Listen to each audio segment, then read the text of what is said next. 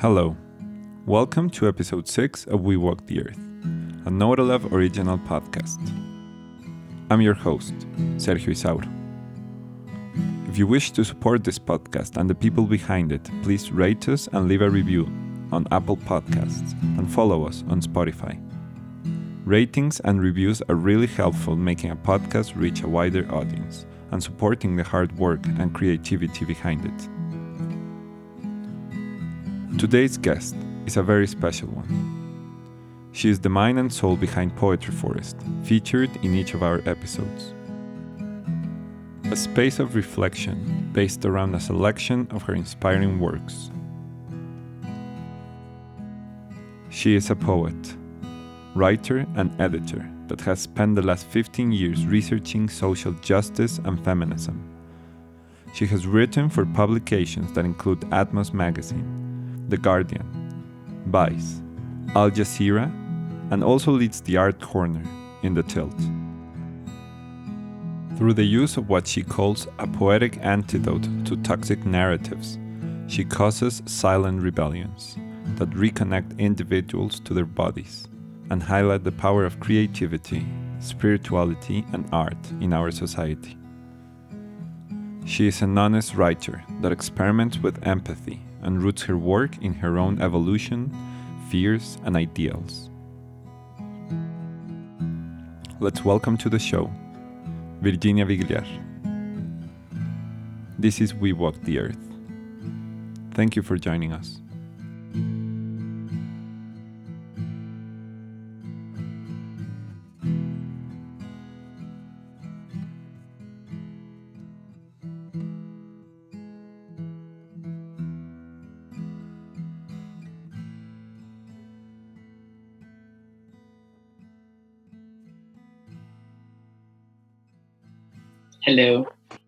V. Thank you for inviting me to this. No, it's been a while so since I've been wanting. I'm curious to see where this goes. Yeah, me too. Me too. Me too. I have a question. Do people call you uh, V mostly? Yeah, V. V. Okay.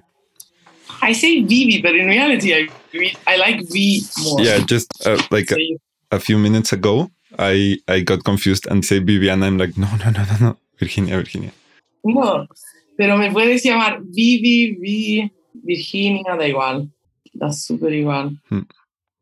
As long as it's start, or Queen as well. de, de ahí para arriba, whatever. The Almighty. The Almighty. We can start. I'm you want to like, start? Yeah. Yeah, let's do it. Okay. Thank you though for yeah. I'm I'm respecting yeah i'm totally into it and i think it's it's something i i i see necessary also. Like everyone has it in a different um yeah everyone gets prepared differently to go into spaces like physical or non-physical uh but it's really nice that you asked for the space. I like yeah i mean i did it because i want to be more like slow and conscious in my approach to what I do. And I feel that like I went to I went um, into a podcast recording just a few um, a few months ago, which was great, but the insecurities that came after with me just having gone into a space without really thinking, you know, not even thinking what what you're going to say because the knowledge that I have, I have it. It's in my head, like it's it's in my heart as well. But I felt this crazy like imposter syndrome, and like that I had to, and and and I'm like, okay, no, I want to enter things and spaces much more like ritualistically and intentionally, simply because ritual has become such a important way for me to to be present, I guess and intentional. Do you, do you have many rituals for your everyday life? No, I don't have. I, t- I try to do a full moon and a new moon ritual mm-hmm. every month. So the moon like really kind of guides me. And then sometimes before I'm writing, I like sit and I clear the space and you know, then I Same. sit down. I try to be ritualistic about the way I eat. I think like now I can't do it because I'm way too sort of capitalist in my quote unquote in my behavior. But I would love to have a really slow life one day Hmm. and just be really sort of intentional as much as I can about everything. Yeah. See, Yeah. see, totally. It's crazy how we get into these rhythms because we're interacting with other people or environments that are in this fast-paced, more fast-paced rhythms, um, and then that just becomes normalized inside us, and then we step out of it a little bit, and there's like a mini shock of going back to slow. Um, For sure. I mean, I also think we're kind of imposed this lifestyle in a way. Hmm. Like we're constantly told that, you know, like hard work and the grind and this and that, like yeah, productivity. and, rest is laziness, you know, and like it's so ingrained in our culture to just do, do, do, produce. Yeah. Yeah. yeah, doing nothing is seen bad. It's really It- rich to do nothing. Like really, It's- really no do nothing. So rich. Yeah, yeah, yeah. and you can gain from doing nothing also, which is yeah, like in a mind Yeah. state, spiritual, emotional, like space, no space, silence. Totally. Hmm. And I mean, you're never not doing anything, but like when I take like a resting day where I'm just like, like cleaning the house, like I've learned this year, I've really, really made it sort of a mission to learn how to rest, basically. And I still find myself like when I don't do much for like a few days, I'm like, I haven't done anything, blah, blah. But in reality, like, you know, it's just about how you do things, I think. Hmm. And um, taking a walk or like clean, like me when I clean, I get so many amazing ideas. I think I think I need to start like if I ever get a job, then I start like billing for my cleaning hours because that's when I get the best ideas. See, see. Also, the change of context, no, it helps a lot. If you're, I imagine, if you're like writing something in front of the computer, just stepping out of that like brings new energy. Um, Yeah. Hmm. Yesterday I wrote and it felt so good. I think I wrote, uh, maybe you know the, I interviewed Andrew Salgado. Yeah. He was, Yeah, yeah, yeah. yeah. I know him. So I wrote, I wrote an article about the conversation we, we had and it was really beautiful. It felt really good to write. I put like super loud classical music and like really like went into the zone and and I had recently written an article that I didn't feel comfortable writing and I think it will take me a, a much longer time to write that article than I thought. And it felt really good to be able to write sort of successfully, quote unquote, yesterday, like to feel comfortable with the piece. And like Andrew is such a beautiful soul. It was, and his paintings are just Mhm. You, like magical. You get so lost in this kind of like masculinity, beauty bridge that he creates. It's really beautiful. The talk you're saying is for the podcast. For No, it's for the Tilt, Ah. for the um, the magazine that I'm curating. I curate this column called the Art Corner, where I talk to one artist a month, and together we just kind of. It's really interesting because we start with nothing, and there's like an overarching topic, which is usually has to do with like feminism or social justice. And then we just have a conversation and we see what sort of narratives we are able to weave together. And i think like that's the beauty of dialogue. And i, I wish i could like draw what i visualize about conversations just kind of like i imagine like two individuals conversing and then these like um, threads of new narratives of of you know bridges and don't know, morphing and changing. Yeah. exactly Mm. totally. yeah it's it's yeah i mean it, each mind is a universe and when like meet it's like Yeah. these universes are exchanging um completely and i think it's so important for for social justice issues as well to talk Hmm. sit down like be sort of humble and curious and and talk and be Hmm. able to make mistakes and Yeah. you know this is a big um part of what you do like right? Like i see them as realities right? Like Yeah. realities in in the sense of how i perceive the world is my reality. And if i n- never question it then i'm gonna stay there. And if i question it then i i might change my reality. And then we come together in a conversation and then we are sharing and our realities are kind of building a new shared one to one point um i really like how you how you talk about it through many different lenses. Um Mm. yeah. It's nice.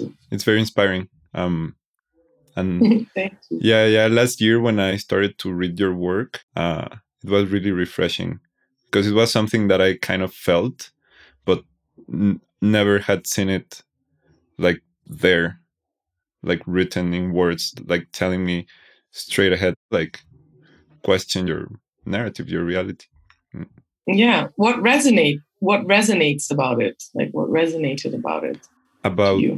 the um, questioning narratives um or yeah or like about about my work that you said Mm. Now you're interviewing me. I like it.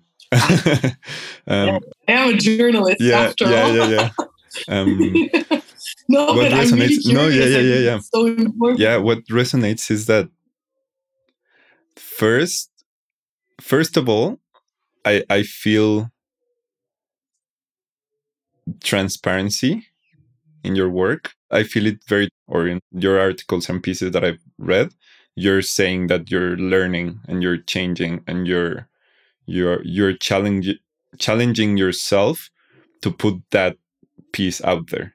You know, it's not something Yeah. that just at least it, that's how it feels for me. Like it's not something that just came to you and then you put it out into the world. Like there's a process behind it and a process of learning and of yeah of learning and and discovering new information that's a big thing for me you know like curiosity and discovering new information that actually comes from the notion of not knowing everything you know? Yeah, that's one of the things that i really really like. That Um, means so much to me because it really is my intention, and sometimes it's very hard to um, to do that. For example, I I was writing an article about queer theory and narrative around um, yeah being queer or trans non-binary. And um, obviously i wanted to it's it's still in the making. And i think it might take me many months to write this piece because i need to figure out the way that is a correct way to put it out there where i am describing my own experience rather than like my own experience in in learning and understanding how for like binary narratives are extremely damaging not only for lgbtqi people but everyone everyone is like damaged by the way that we are thinking. But i still don't know how and so you're you're so right. For me when i write an article i really need to sort of learn as I'm quote unquote teaching or or trying to put the message out there. And yeah it's uh, it's hard. Sometimes it's really challenging because i'm really like you get these moments where you're like who am i you know to write this and to write that? And i'm like okay maybe i'm just a person. Maybe it's okay to like be a person and and put this out there and like yeah. But it means really a lot that that's how it arrives to you yeah. because that's really really my intention. I look for in most things that i um approach and try to um feed my soul of like the rock star being up there far away from me uh next to the to the musician you encounter like there on the same level. And i think that that I like um, that you acknowledge yourself as part of the process while you are a journalist and kind of aiming the lens at something. Um, but it's not just like photographing a situation from the distance and showing it to the world. Like you're there in the like feeding the situation and also getting feedback for yourself. I like that. Mm-hmm. I think I think the idea of writing in this way was born the notion of like the personal is political and my own sort of realization that it is so necessary to like if you don't do an internal healing and deconditioning in my experience and in in, in the way that I've and in the people that I that I follow and that I admire like there is a huge stripping of your own conditionings that you have to do in order to also understand these systems of oppression, like capitalism or patriarchy, because they're also ingrained into you because you live under them. And so everyone is affected by them in different ways. And the healing is so important. And I think it, it really goes like hand in hand. Like I see sort of my, my child self walking together with the adult self and and trying to like figure this stuff out and and in a way the child is sort of the the conditioned individual and and the adult is like the activist or the writer of social justice and feminism in the now hmm. it could also be the other way around absolutely, absolutely. no but I, I totally know what you mean yeah yeah yeah the adult that's consciously putting energy into something um, so important, I think. Hmm. Yeah. Yeah. Now that you mentioned uh, healing, I another recurring um, idea that I've uh, seen in your work is like the the notion of accepting errors and and mistakes, uh, and that being a big, big part of the healing process and of change like the first step and yeah not thinking errors as bad you know um you mm-hmm. mentioned also cancel culture um kind of being not very healthy because of that um i mean i find cancel culture problematic but for example the other day so around errors and mistakes i think for sure it's so important to allow yourself the space to make mistakes. As long as you're coming from a place that's like humble and not disrespectful of course like if your error is hurting others or disrespecting others then i think that you know you need to work on that but but if i'm trying to move forward and if i'm trying to change and i make a mistake because i'm conditioned or because you know for I could give you an example. Um, I did an interview with um, a poet who identifies as them. And it was very difficult for me to really change my language in that sense and the pronouns because I'm just not used to it. But I wanted to respect them. I mean, not wanted to obviously I'm going to like there it's not even a question whether I want to or not but but I stumbled so many times so many times and I was like nope. And I would correct myself and then move forward and then, nope, okay, correct myself again. And like, and this is like a small example. And now I can talk about them without making a mistake because I'm much more sort of conscious about it. And I think uh, like I need to change my language. Like it's so important for me to understand it. And um and I really think like without error, there can't be progress. Because then you're never going to try. And that's why so many things are stuck. But I had an interesting conversation the other day because I did one of my like the fem talks that is this little thing I do on Instagram where I ask people to ask me anything about feminism or womanhood or social justice. And someone said about cancel culture, and I said, I think cancel culture is really not um, not good. It shuts people up, etc., etc. And a friend of mine commented that he that he didn't agree, and that he thought cancel culture. I really don't want to say this in the wrong way, but it was very interesting because he gave me a completely different perspective in which he said that basically cancel culture is kind of a counteraction to how much we have been silenced as well by oppressive systems. Um, I get what you mean about errors made in a place of love, but usually people get canceled because that mistake is so outrageous that it means they had so much possibility to have internalized the kind of change needed not to make the error. And then he says, cancel culture is actually important as a tool used by the oppressed to fight back the oppressor. Because until now, the oppressor has literally canceled anyone that went against their narrative. So, and this goes back to, to like the dialogue thing that I was saying before, because I was like, like, hmm, okay. I'm like, I don't know if I agree with this, but I'm gonna think about it and and you know, figure it out um, I think it's a thin line, obviously.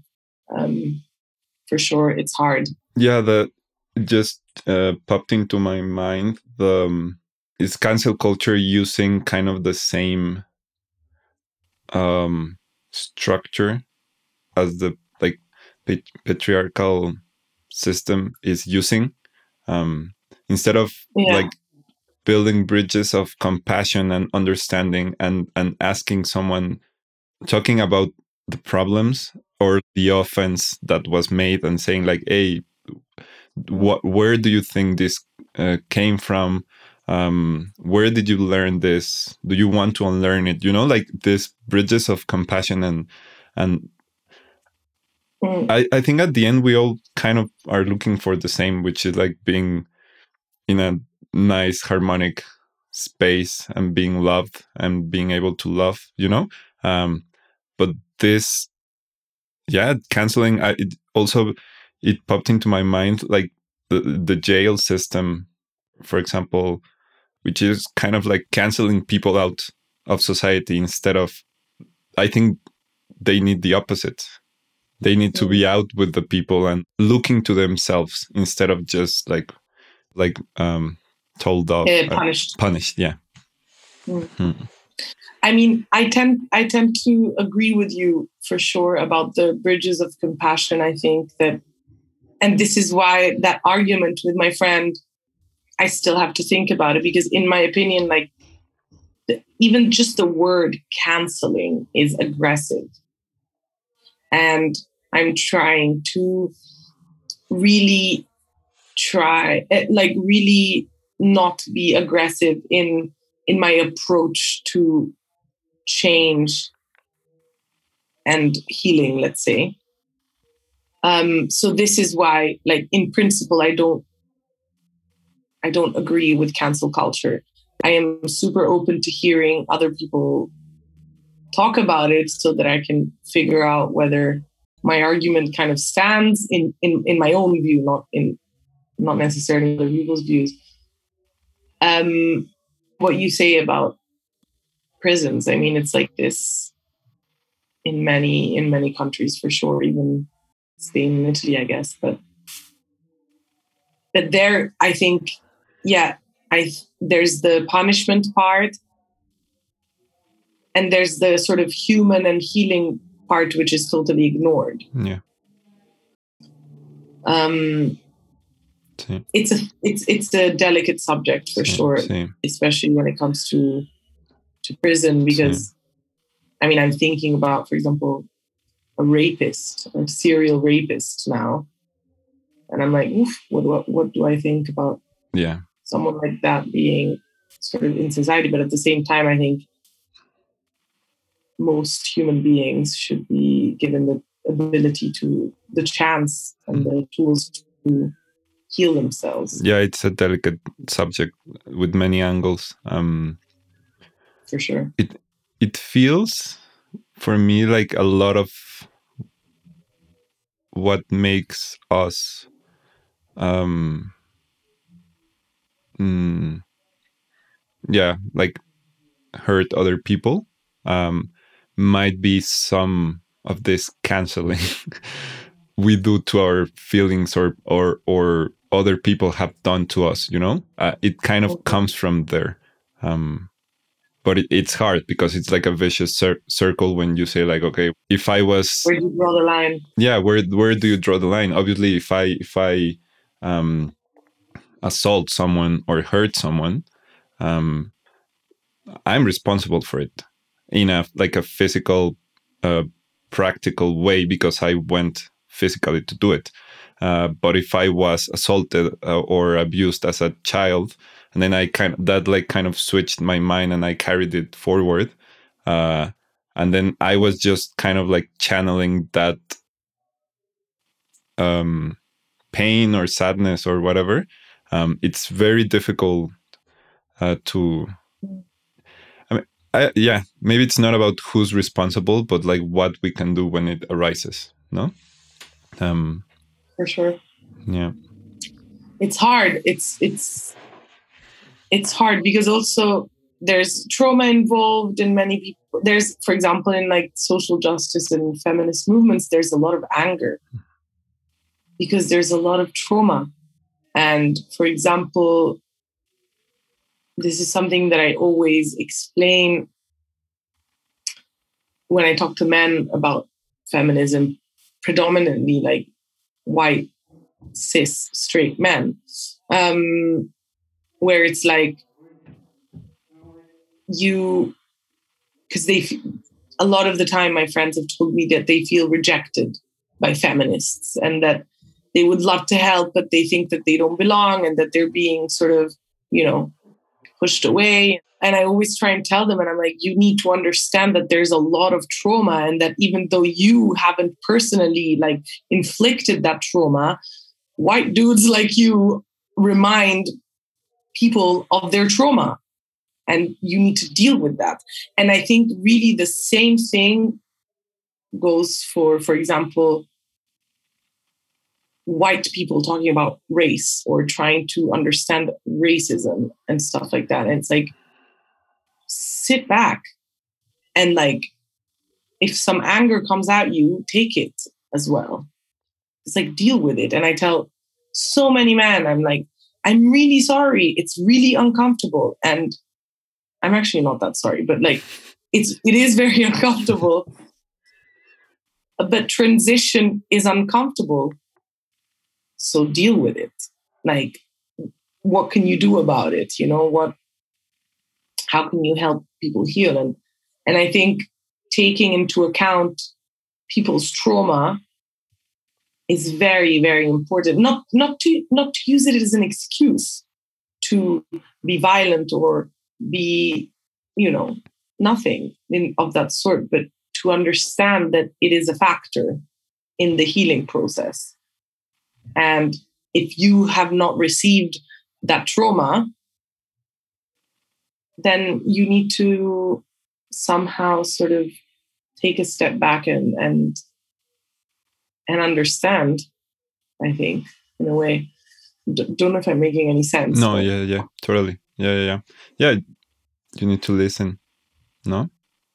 Like that's a i think a big big part of it. And ask as well. Mm. ask the right questions but ask them from a place that is curious and like humble and it's like because so many men even though they are interested in feminism for example there's just no way you can know certain things because you are just you're not a woman Hmm. very simple like it's that simple Yeah. and it's so hard for so many people to understand Hmm. i get it like the ego is probably involved there and and before actually when we were talking about trying to like rid the writing like to do the inner work and and to and and about my writing like yeah of course what i try to do is like rid my writing of ego but it's so hard Hmm.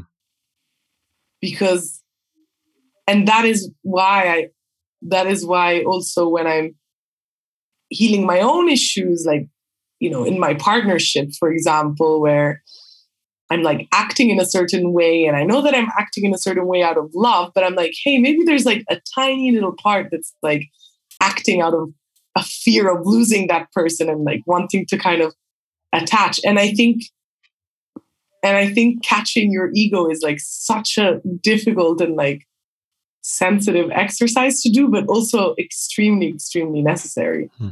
and it's the same with really everything i don't know i don't think you can live without ego i think it's probably the most human of things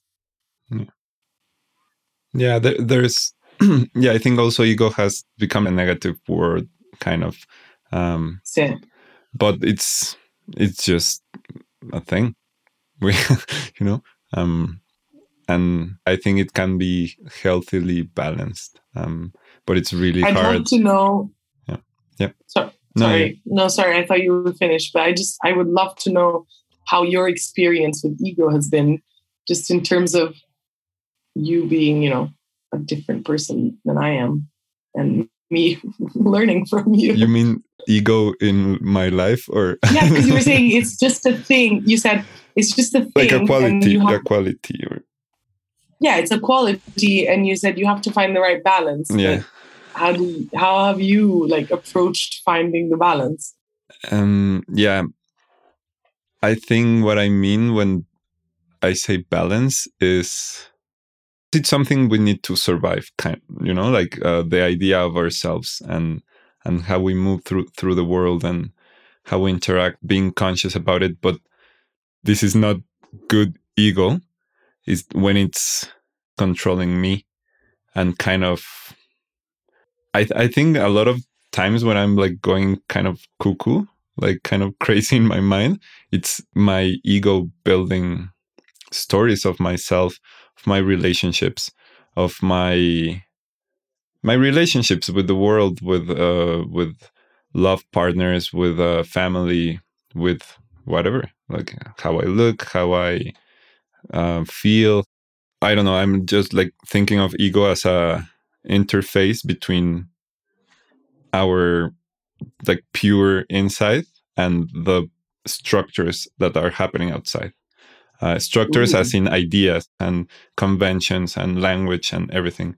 Um, yeah, and like finding that healthy communication between the outside world and ourselves. If that translator is like feeling sad and violent, maybe the translation is going to be a bit off or the the other way around if the translator is like in a very chill state maybe it can help you communicate with the outside world in a more chill way i don't know i'm just kind of That's really Bring it out. interesting the way you put it. Um, I the only probably suggestion because I have done that and it's really helped me is you said oh, I don't want to do good or bad. So maybe instead of good or bad, like fear or love, and then and then it's it's sort of like devoid of judgment. Whilst good or bad is like has some kind of judgment in Yeah. a way. Yeah. But I love this picture of like the ego being the translator. I really Yeah. like that. yeah the fear and love idea i've i've been playing with it in my mind for like so so many years. And i actually use it as a tool when i like find myself in some like sketchy um emotional or or mental situations. Hmm. there's this other like sergio that comes in and says that but that's binary you know? Just questioning the idea of it. Do, do you think it's like that? Like okay so now the way i'm imagining this love and fear thing is because i'm super visual uh-huh. in in how i make sense of some concepts that are totally complicated. So i'm imagining like you know when you see these pictures of like a soil and roots? So i'm imagining like these roots. And i'm imagining what if like the soil is inflicted with fear then the roots are kind of like I'm I'm imagining them like rotten or like mm-hmm. you know fatigued. Whilst if the soil is like injected with love, then I'm imagining that like what will grow from those roots will be healthier, let's say, like shinier and greener somehow. Hmm. Mm-hmm. So this is how I'm in, I'm imagining it in my mind the fear and love. Yeah, more like and whatever it is, like the quality of the energy or nutrients.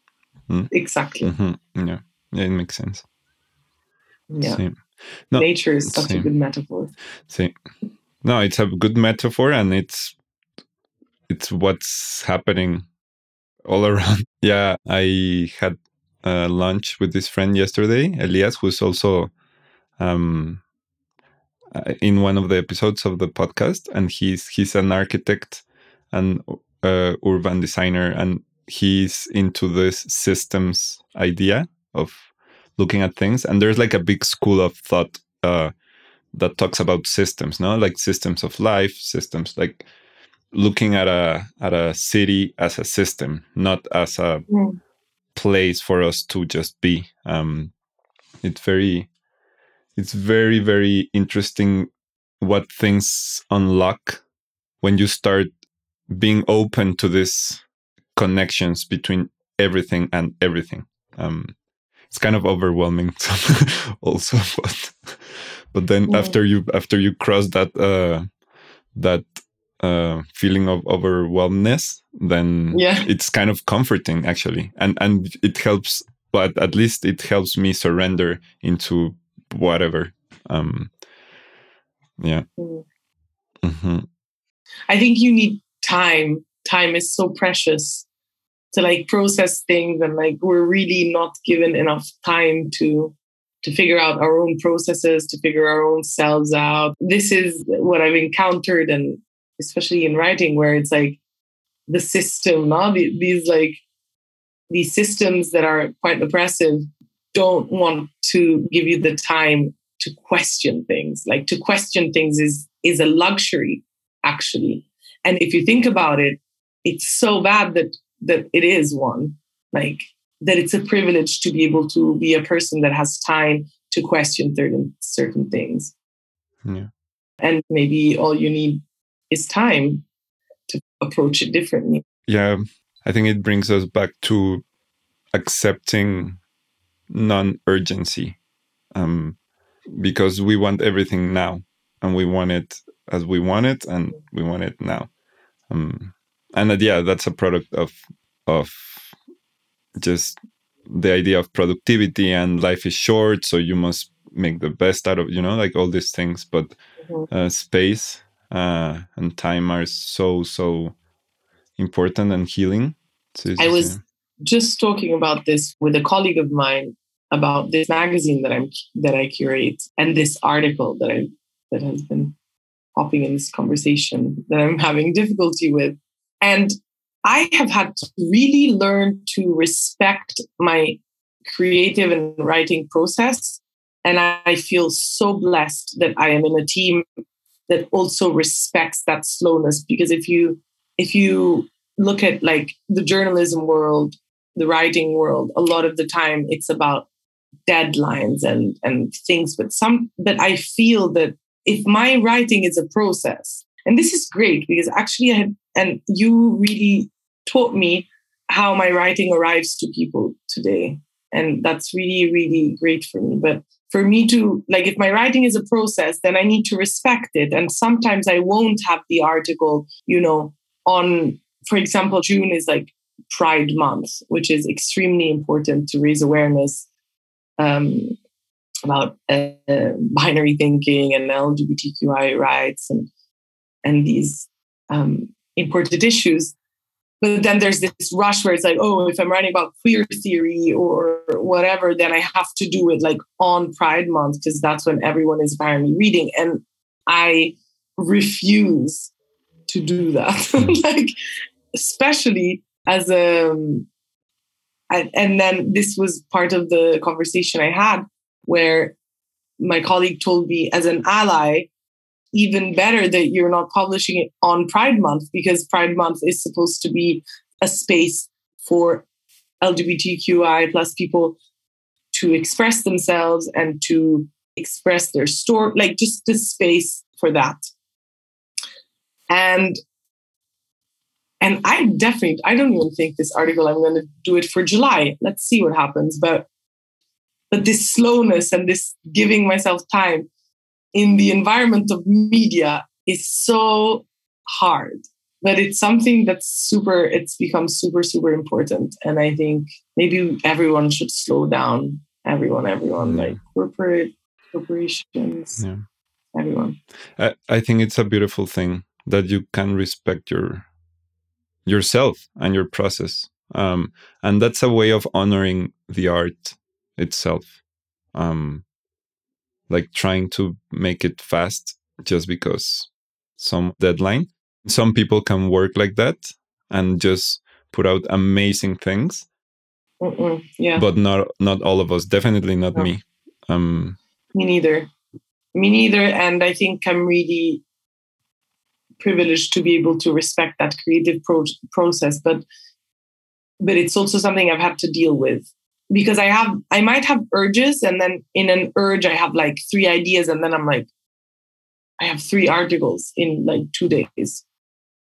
But then maybe I have 3 months of like figuring out how to do a certain thing and and and depending on like how I call, I, call, I sometimes call my articles my mountains like depending on how high the mountain is I need more time and the, and to be able to deal with time in this way has been very hard and still many people with whom i talk to don't understand this thing because i think sometimes maybe they just judge me as like lazy or privileged or i don't know. Like and i and i felt that and i have myself judged myself as that as well.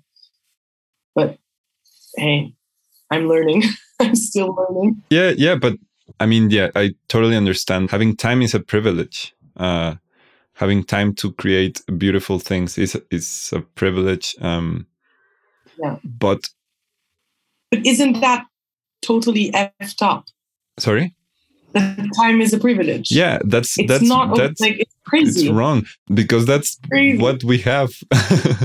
it's time, exactly. uh, but also it it brings into like the psyche it reinforces the idea of of art and art creation as a luxury and not you know like not as a necessity. If if if we saw art like heartful and informed journalism and and true um, art that comes from inspiration and that takes its amount of time, if, if it's five minutes, if, if it's five years or, or whatever, if we saw that as a necessity, then people wouldn't judge us as lazy for being in bed or not in bed, but just not producing for two days or three days or whatever, you know? Um, yeah, but we live in this eco, like in these environments it's hard. But there's a lot of people working on this, and there's a lot of people sort of advocating for rest. Mm. Um, a really interesting project is called the Nap Ministry. Mm-hmm. I don't know if you've heard of it. No. Sounds amazing. basically it's um, a group of activists in the US, uh, pred- predominantly black artists, and the founder, uh, so, uh, activists, I mean, and who advocate for rest, especially for black people, as sort of a revolutionary tool, because we're taught to grind and work, and also the legacy of slavery and and all of that like just comes from this over like this imposed overproduction and to to sit back and like take a literally take a nap um, is a huge sort of revolutionary act and um, it's so interesting the way that that the nap ministry works and they also create like napping experiences from what I've understood. But obviously now with the pandemic, like mm-hmm. It's it's kind of paused. But so I don't know. Kind of like an so, art art social happening thing. I think they create. I really don't want to say the wrong thing, and I don't remember hmm. yeah. how they um, do it properly. But hmm. I mean, it's a, it's a lot of research. So they they examine the liberating power of naps. I love it. Hmm. Um, and they framed it so so they do like immersive workshop, curate performance art, um, examining sort of rest as a radical tool for healing, for community healing. Um, hmm. they do like collective napping experiences, which is basically like a program where like a sacred space is created and people just kind of nap together or wow um, create sort of immersive hmm. workshops i find it like oh it's so beautiful it's so like so well hmm. you know yeah. framed yeah i'm amazed by this work and i hope it like expands throughout the whole world and that people sort of really understand what this means. Yeah. Do you take naps Truly. yourself? Oh yeah. I love naps. I take power naps. Mm. Mm-hmm. So uh, like 50 like today I haven't. I, I'm really tired, I think. But yeah, naps are like regenerating See. completely. See, and it's also for me, I'm I'm not much of a napper. Uh just because how my organism works. Uh, but mm when I when I it's very obvious that I need one. Um, it's funny because most of the times that moment is when I have more things to do. Um, and it's kind of like the like what they say with meditation you know like if you don't have time to meditate you need meditation more than anyone uh, and that feeling of oh my god i need to rest and it's it's just two in the afternoon, it kind of helps me exercise this letting go of responsibilities. Uh, mm. And most of the times, I come back after a nap, or after, maybe not a nap, but just like a 20 minute rest session. Uh, mm. I I come back and and really like get things done. Um, but it it yeah. it's hard. Hmm. I think it's crazy because not I was thinking about it, and also between young people, for example, like a way to sort of escape responsibility, blah blah, is to like party or and there's this like obsession with not sleeping for so many people who is like, I don't need to sleep. I remember like yeah. with my ex-partner, we would talk and he told me that if he could take a pill that didn't make him sleep. I re- I really remember this conversation because I was like shocked. Because for me, sleep is like the best. Sometimes I wake up in the morning, I'm like, ah, oh, yes, like I love sleeping. I love it. But there's this obsession with not sleeping, and like so many things are catered for you not to sleep, and including you know partying, festivals, drug taking, working until late at night. Like sleep is so important, and like there's not enough advocating for rest, really. Like, and now I don't know why I've always looked at the nap ministry and thought it was genius, but I think now it kind of just clicked how little sleep and rest is advocated in our society. Yeah. yeah. Mm-hmm. I mean, in Spain, it's interesting because they have the siesta. Maybe even in um, in Mexico, like siesta is part of your lunch break. Yeah, yeah, yeah. Like it's integrated. Obviously, then they work until eight, which I don't know if I would want that.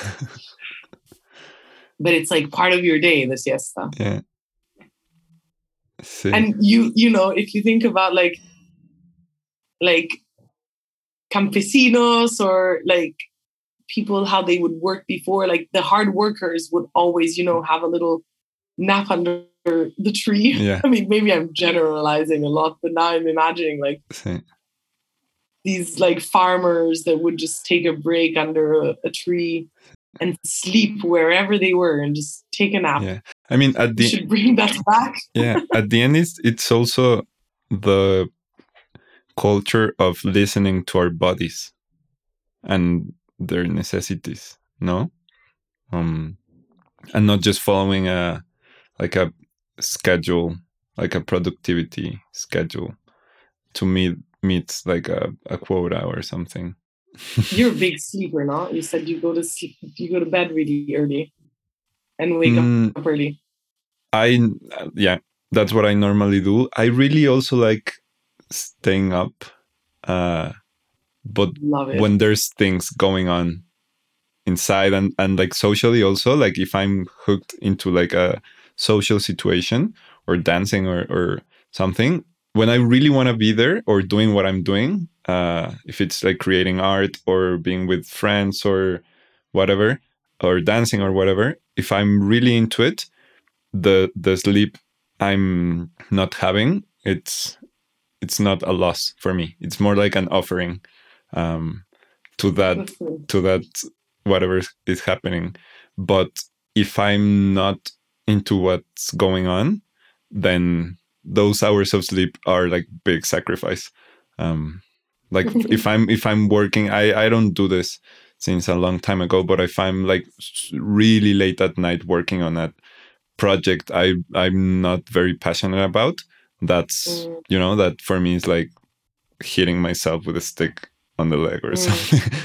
um, but yeah, I try I love not writing to, at night mm. sometimes. Yeah actually I would, but I also love the day, and so I'm very torn. Yeah. But um, but the night has this quiet to it for me. Yeah. I, yeah. I I don't know where I I it was many years ago, but I I read or saw in a documentary or something. Uh, they were talking about uh, composing music and creating like making music, but I think it can apply to anything. Uh, mm-hmm. like creative uh, creativity related at that late at night or when we are like usually more tired and there's less filters that affect the what we're channeling. Um so like our our mind is more it's more east yeah like east out. Um so like what comes out is really like what's coming out. What i've been trying to do sometimes that most of my more mental work i try to do early during the day, uh, mm. like emails and like scheduling and like all these things. Um, and the more creative work, I try to do it in the afternoon or even into the night. Um, and it it feels less like there's yeah, less friction. I mean, I do that too, but also I need to also follow what I feel in that day. Yeah, yeah, yeah, totally for me it's like super important. Yeah yeah yeah. Because otherwise you're you're imposing also like kind of a exactly. weird structure exactly. Yeah yeah, yeah. exactly. Hmm. but um yeah. So, speaking of time i did not know how much i had to do today to be beside a person. And so in a bit i'm gonna have to yeah. maybe no perfect yeah We've been but, here for a while. Um, it was such a beautiful, yeah, organic very grounding talk. I feel very like calm. I felt calm all the time. I think you have this beautiful calming energy. Thank you. I feel like I know you already now. Yeah, And I'm like, yeah, yeah. I could stand like, you know, in front of a fire or in nature somewhere and just talk and talk and talk and talk in this like super calming way. Thank you very much, Vi. Thank you so much. Thank you. Gracias. Gracias. Talk to you soon. grande.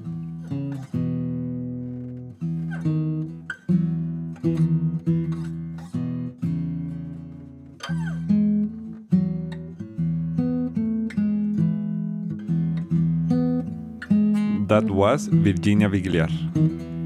To dive deeper into her beautiful work, follow the links in the show notes of this episode. In today's Poetry Forest, Virginia shares with us If Woman Could Talk, written by herself.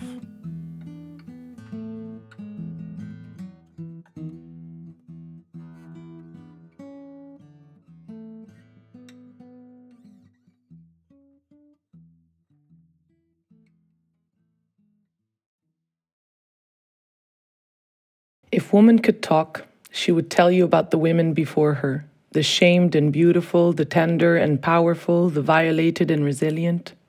She would tell you that her womb is covered in snowflakes from pushing life out of her. She would tell you that pain is something you embrace, not something you escape. She would tell you that there is power in receiving, that pleasure is a form of resistance, and she won't hide hers no more.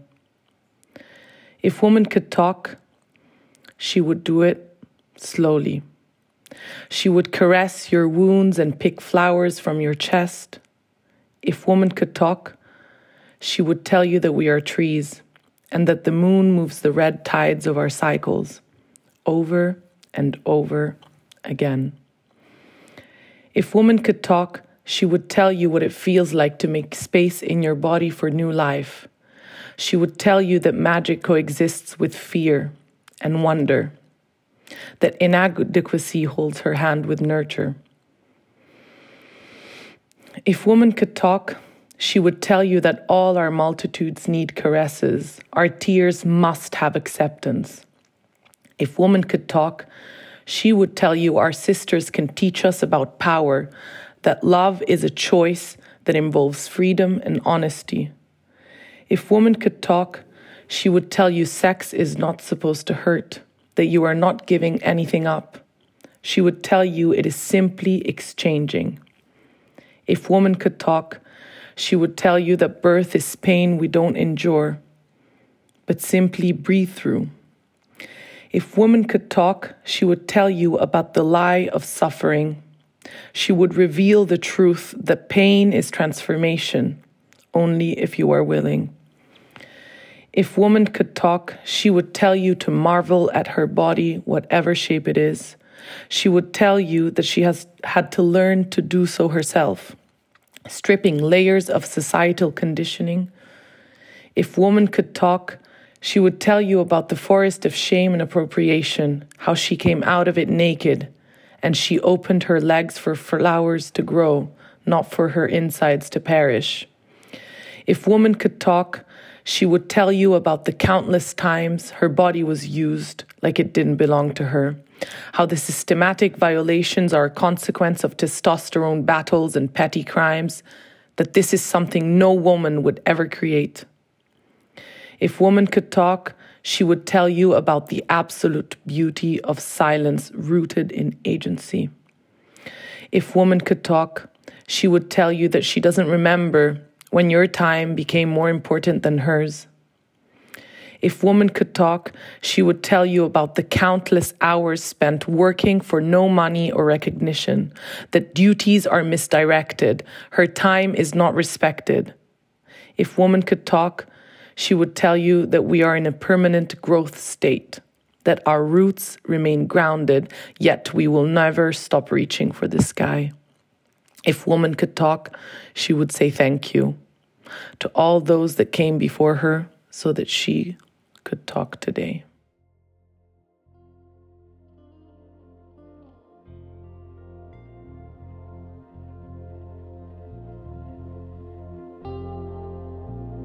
If Woman Could Talk was written by Virginia Vigliar.